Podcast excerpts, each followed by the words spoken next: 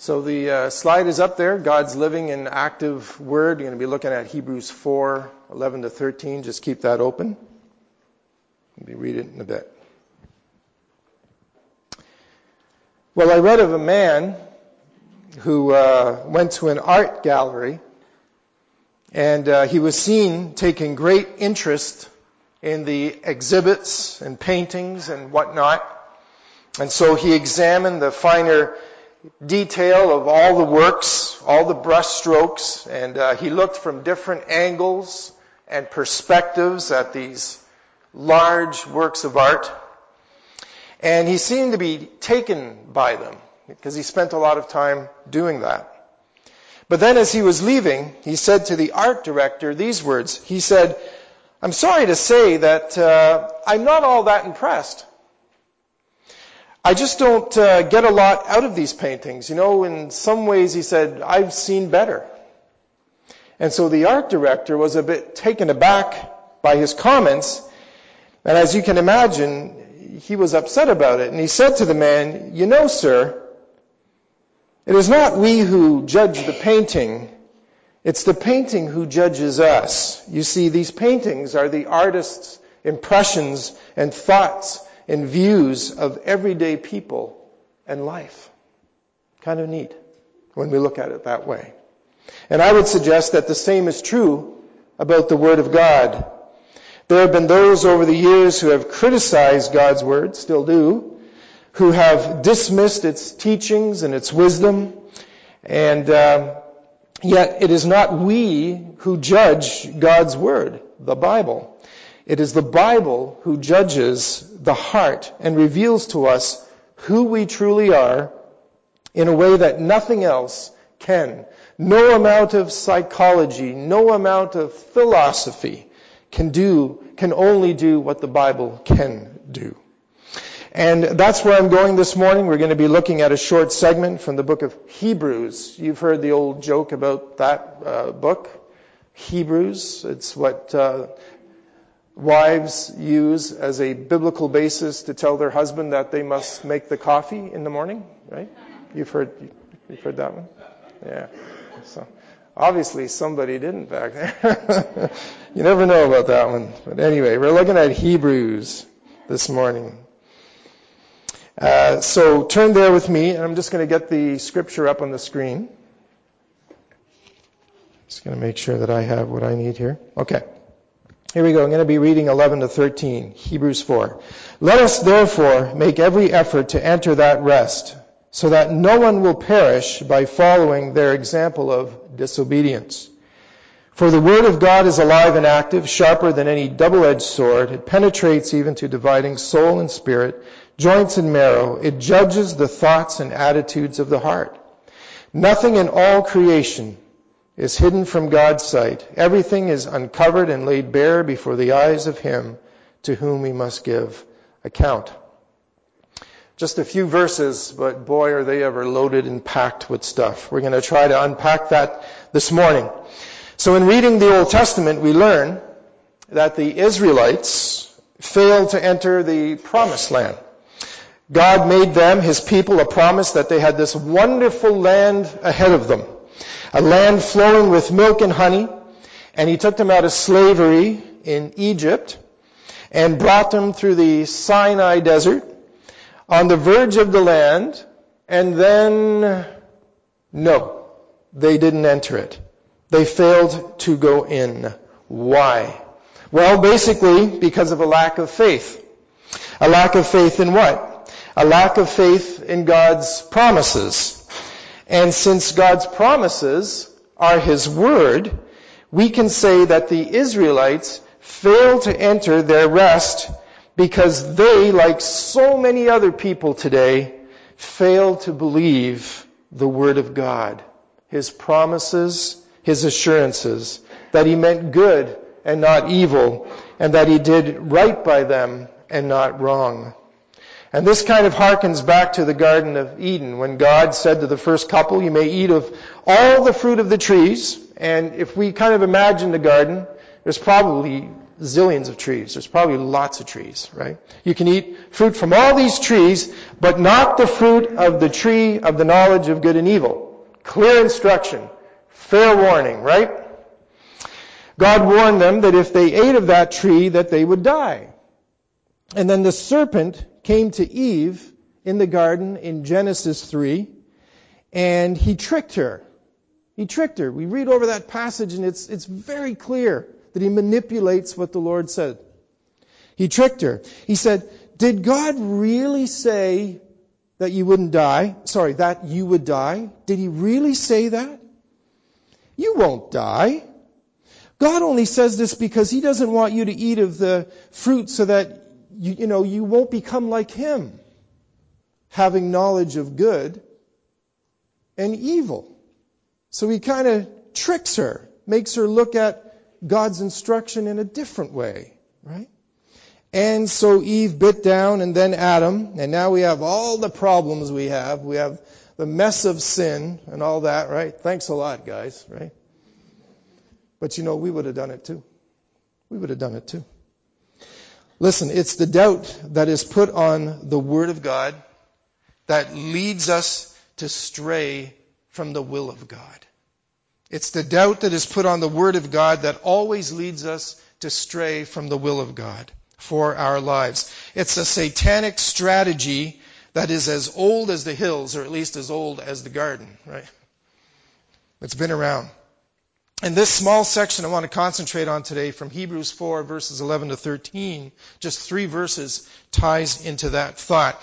The author says here, that the Word of God is living and active, and because it is also trustworthy, he says, make every effort to enter that rest so that no one will fall by following their disobedience. Who is he referring to? And he says there, he's talking about the Israelites, God's chosen people. He's talking about them who doubted God, the promises of their good God. As I said, they failed to heed his instruction failed to abide by it.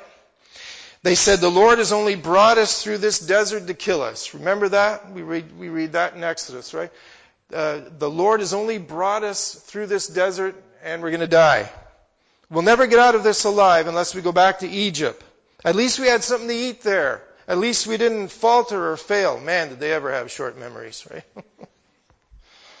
and as a result, they didn't enter the promised land. At least that generation didn't.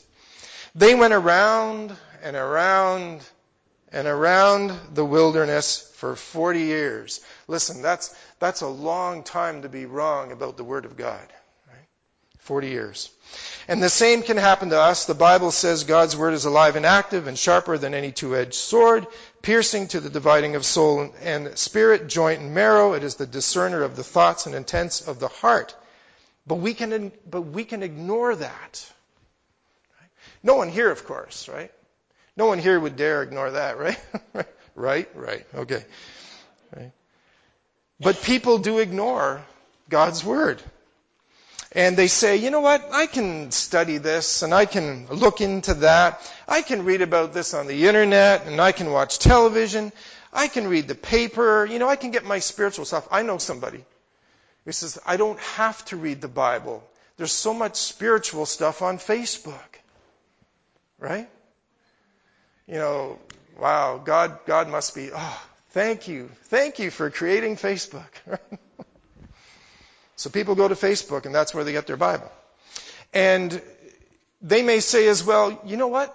Besides all that, I, I really don't understand God's Word, so I don't feel like reading it. And so over time, the Bible, God's Word gets kind of pushed to the side and it gets relegated to what I call a once in a while glance. Just every once in a while, we'll crack, we'll, we'll crack it open and look at it, where it's no longer in the forefront of our minds, so that it's no longer in the forefront of our lives. Right? There's a saying that the first generation of Christians have the Bible in their heart. Second generation have it in their head. The third generation say, What's the Bible? no, I'm just kidding.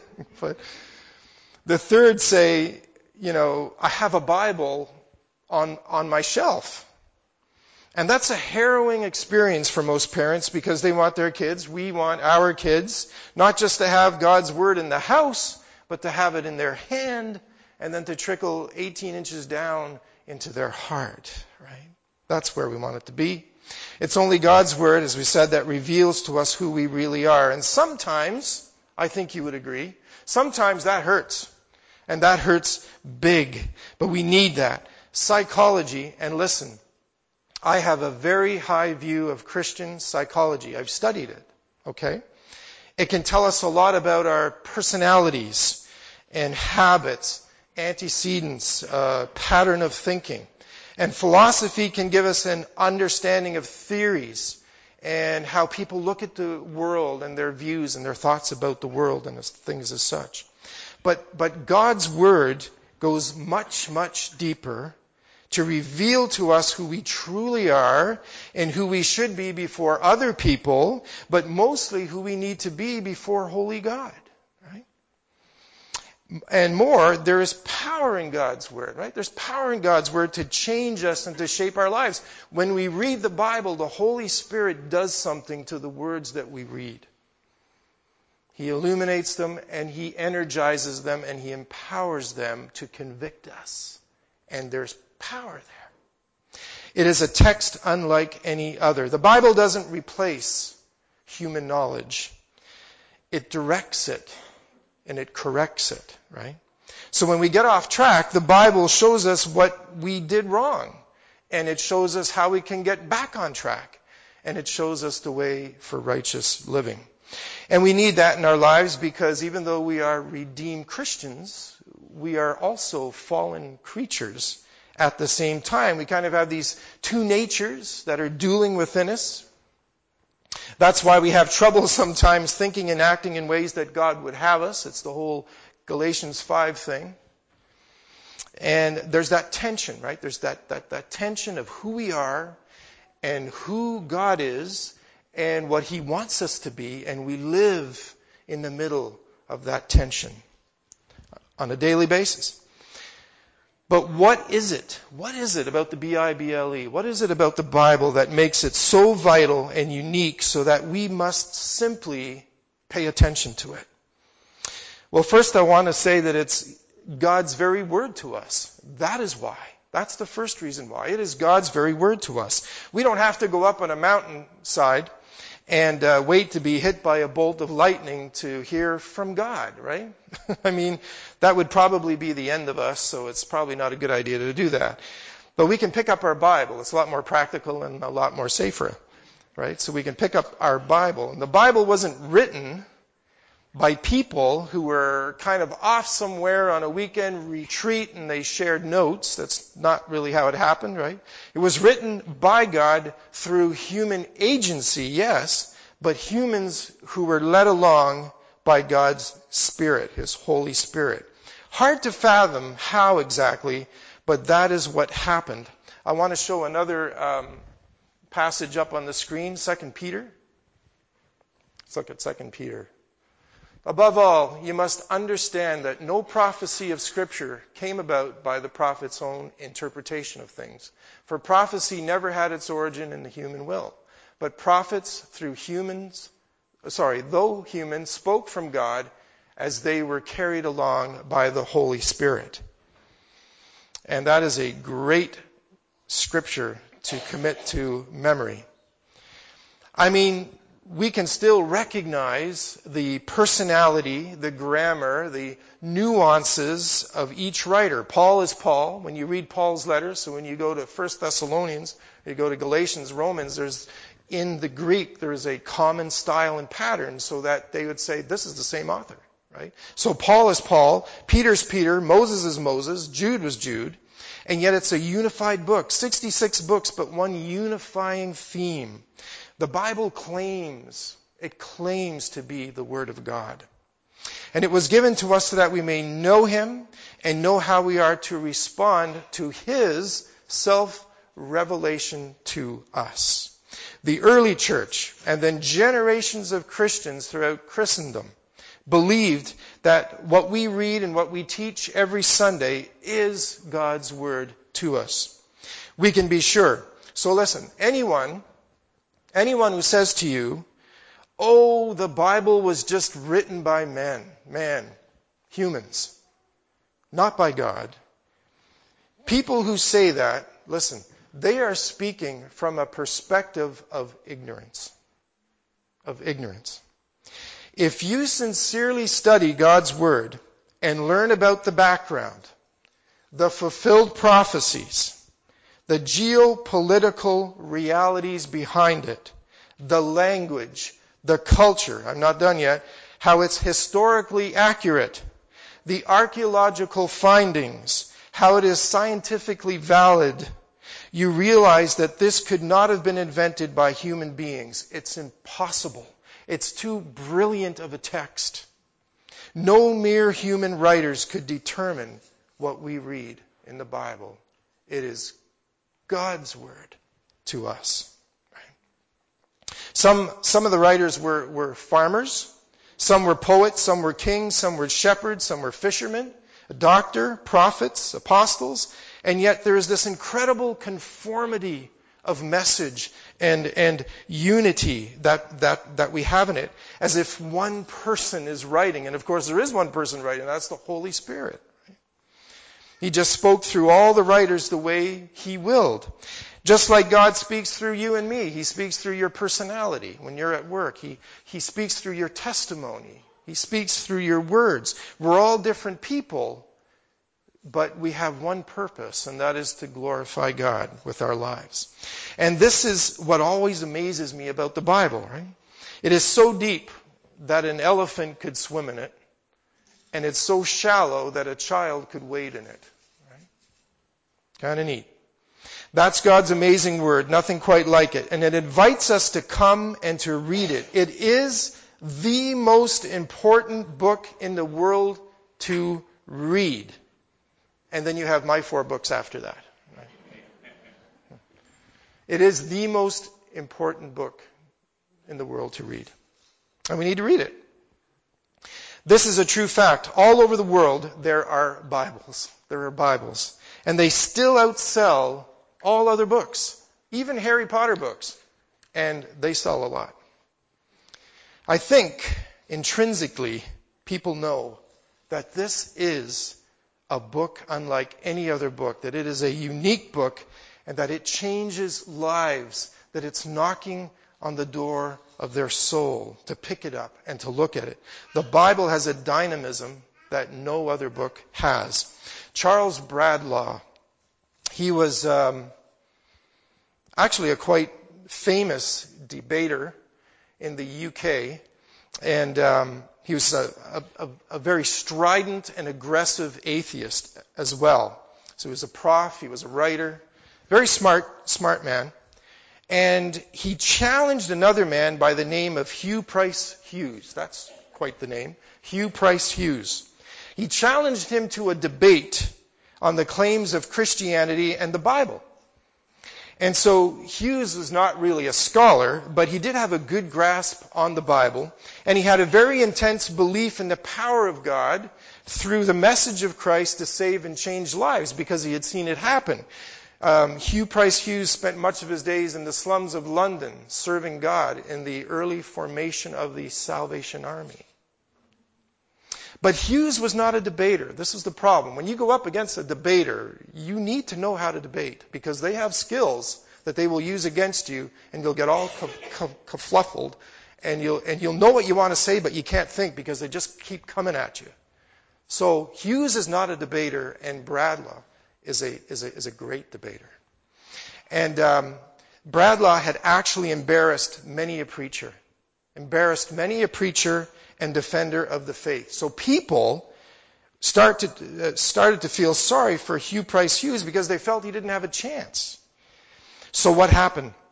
Well, Hughes knew that he had to come at things differently. He was not a debater, so he said, you know what, I got to come up with something to, to come at this guy that I can get him.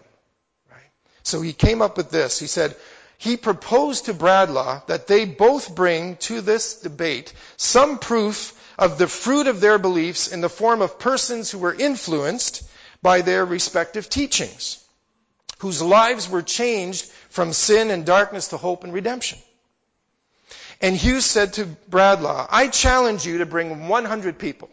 100 people, and I will do the same. Then he said, if you can't find 100 people, then just bring 50. Then Price Hughes said, if you can't find 50, I'll be satisfied with 20. Just bring 20 people. 20 people who will be able to come and say that they have joy and peace and hope and meaning because of your atheistic teachings, Mr. Bradlaugh. If you can't find 20, bring 10. If you can't find 10, bring one. One person who says they have peace in their life, meaning, direction on account of your teachings, Mr. Bradlaugh. Charles Bradlaugh withdrew his challenge to debate Hugh Price Hughes. True story, look it up. It's fascinating stuff. You know, with all the hurricane activity that's going on down south, did you realize how many people who are not Christians are quoting the Bible, quoting the Bible about the last days and the end of the world and Armageddon and all that kind of stuff. They're not quoting the Lotus Sutra or the Bhagavad Gita or the Quran. They're quoting the Bible. The Bible. God's Word. God's Word somehow stirs our conscience because God's image is impressed upon us. And there's that knock on our soul to pick up that book and to read it. To read it. People want to know what the future holds. Where are we headed? Same thing happened after 9-11, right? Few Sundays following that event, churches were full. People are looking for answers. They weren't just Christians. We don't know the future, so why does the Bible know? Because it's God's Word to us right? To you and to me. He sees the future, He knows it, and it's His Word. Of course, there's God's general revelation that He speaks through creation and through our conscience, and all over the world people have a conscience. And He does that so that people are without an excuse, right? Romans 1 2. And He reveals Himself uh, through all that we see trees, flowers, skies, the cosmos, seasons, day, night, our bodies, just like the painters reveal something of themselves and who they are through their paintings. But also there's God's special or specific, it is known more so as, his specific revelation. And we get that through His Word and through His Word made flesh, Jesus, who came to die for sinners and to show us what God is like, who He is. He said, I and the Father are one. So to see Jesus is to see God.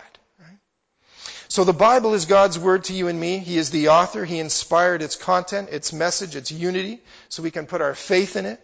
And as we read it and obey it, there is growth, there is direction, there is joy, there is blessing.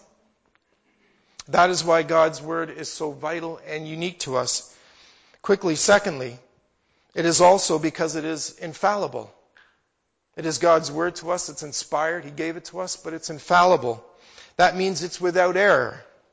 There are no errors in the Bible. Hallelujah? Hallelujah. We don't want to pick up and read a book uh, that our soul needs to, to get right if there's errors in it, right? Now, I'm not talking about a typo here and there, but in terms of its re- reliability of message, right? No errors. Have you ever known God to make a mistake? No. Oh, sometimes in our frustrations, yep. In our disappointments, yep. In our limited wisdom, yep.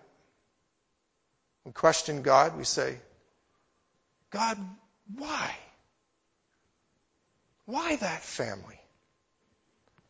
Why are you allowing this? This makes no sense. What good can come of this? We start to wonder God, are you, are you really in control? Does the gospel really have power to change lives? We doubt. We doubt. But God never makes mistakes. And He didn't make mistakes with His Word. even though it came through us through human agency. The canon of Scripture was completed about 2,000 years ago. And have you ever noticed how the Lord hasn't come back with an addendum to His Word? He hasn't come back and said, oh, you know what, I forgot something. Write this down. Take note. No. His Word is final and complete. No revisions. No corrections. No additions necessary. Isn't that amazing? Isn't that comforting and assuring? Jude calls God's word the faith once delivered.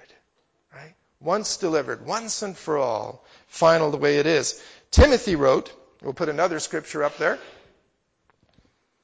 Maybe I can get away with squinting. All scripture is God breathed and is useful. Let's read this together. For teaching, rebuking, correcting, and training in righteousness, so that the servant of God may be thoroughly equipped for every good work. Ah, yes, another scripture worth committing to the memory. The reasons God's word is so useful is because it is perfect. The word inspired in the Greek gives us the picture of something being breathed out, being breathed out. So just imagine God breathing out through the Holy Spirit, and as He does, His word comes into being through the pen of the writers of the Bible. It's fascinating stuff. And the belief that the Bible is God's word and that it was infallible is what's guided Western civilization for years and years, my friends. Years and years. But in recent times, the Bible has been under attack in many ways.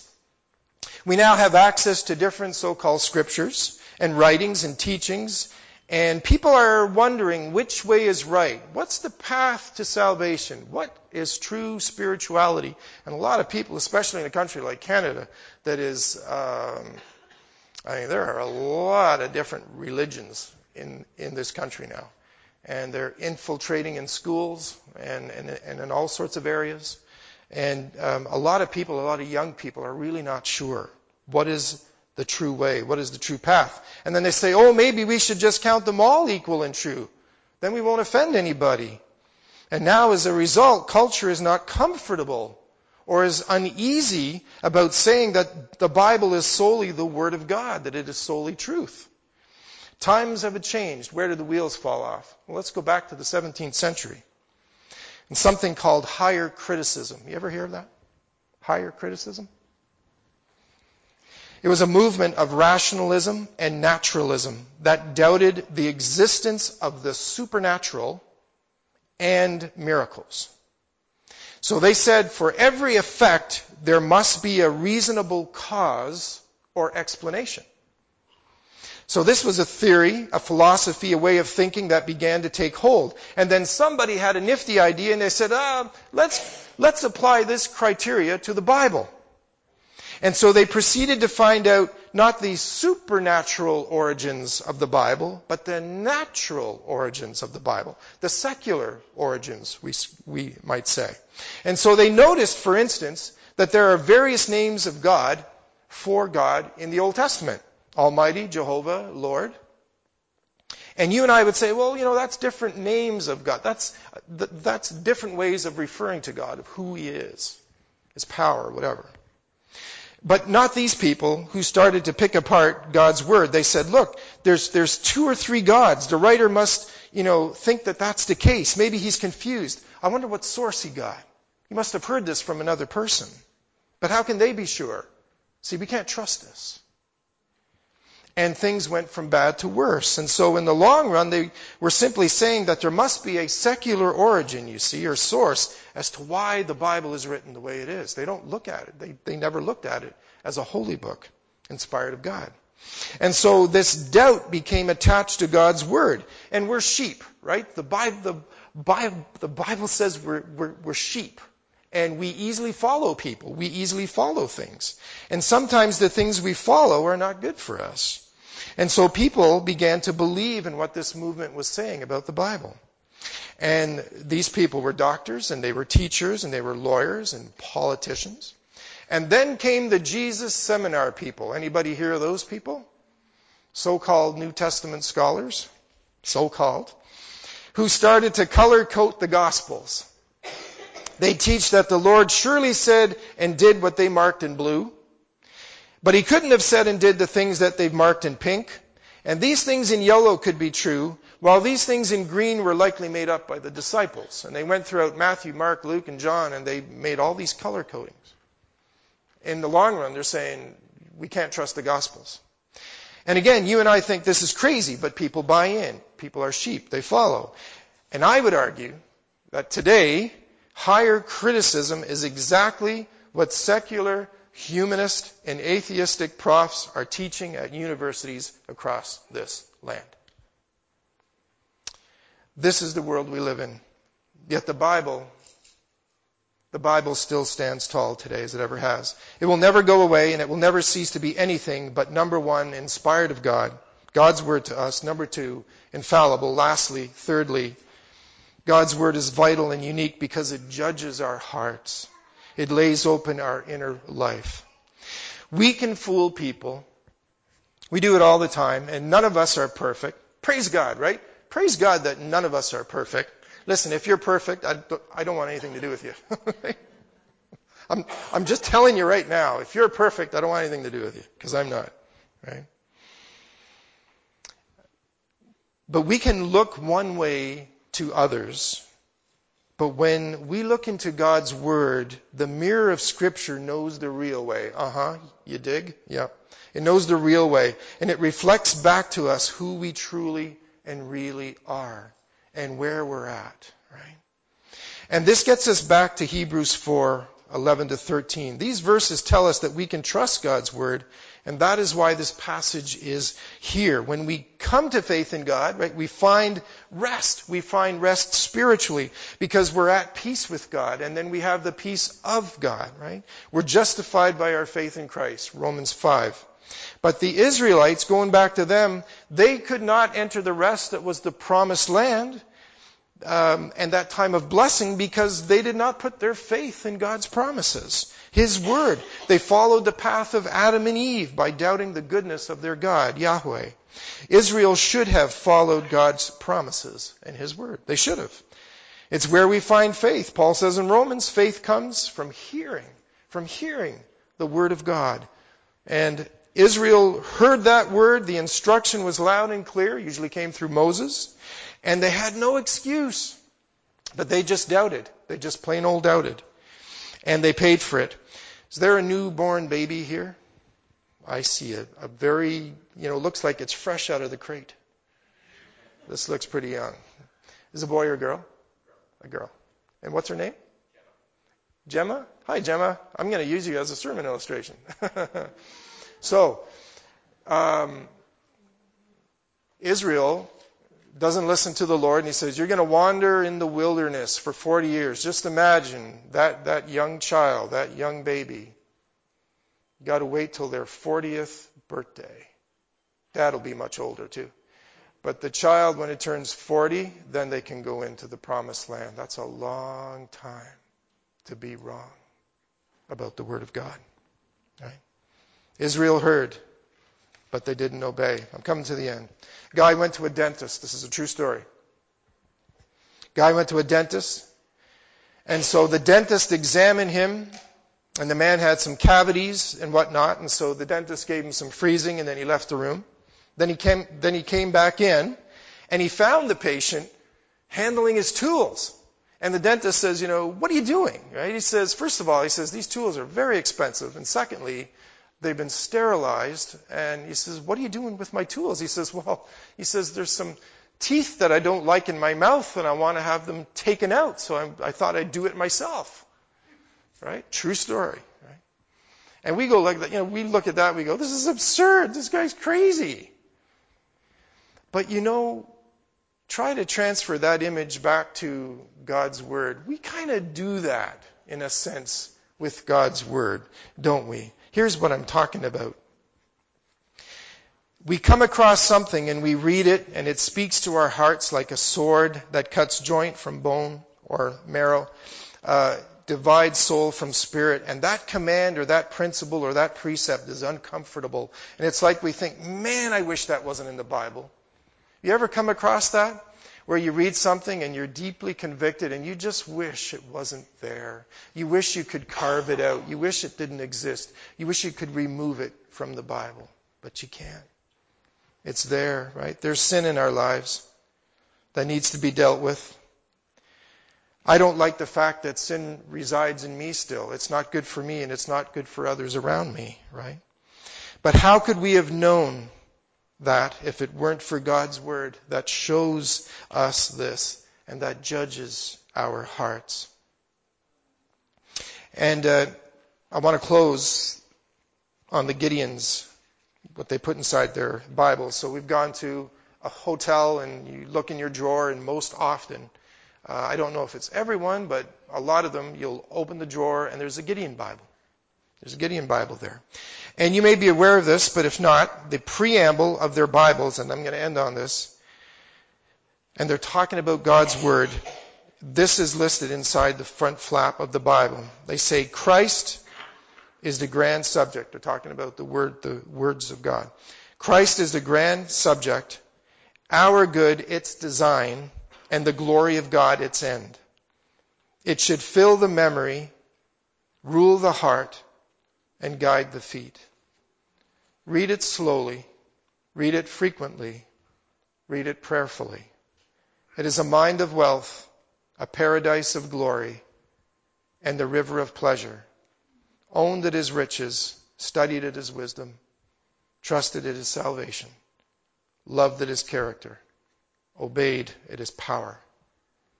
I know this. God's Word, His living and active Word, is saying something to each person here today. It's saying something to you today, isn't it? Right? It's speaking to you. And where the Israelites got it wrong, may we get it right all the more. Let's pray. Heavenly Father, as we said before, we're so thankful that you've given us your word. We would be lost without it. But Lord, you've given us your word, and unless we know you, we are lost. And some of us, maybe we don't read enough of it. Maybe some of us, we read a lot of it, but we're not living it. Maybe some of us have no idea what's been talked about today. I don't know. But Lord, you can reach, reach everybody and you can convict us where we need to be convicted.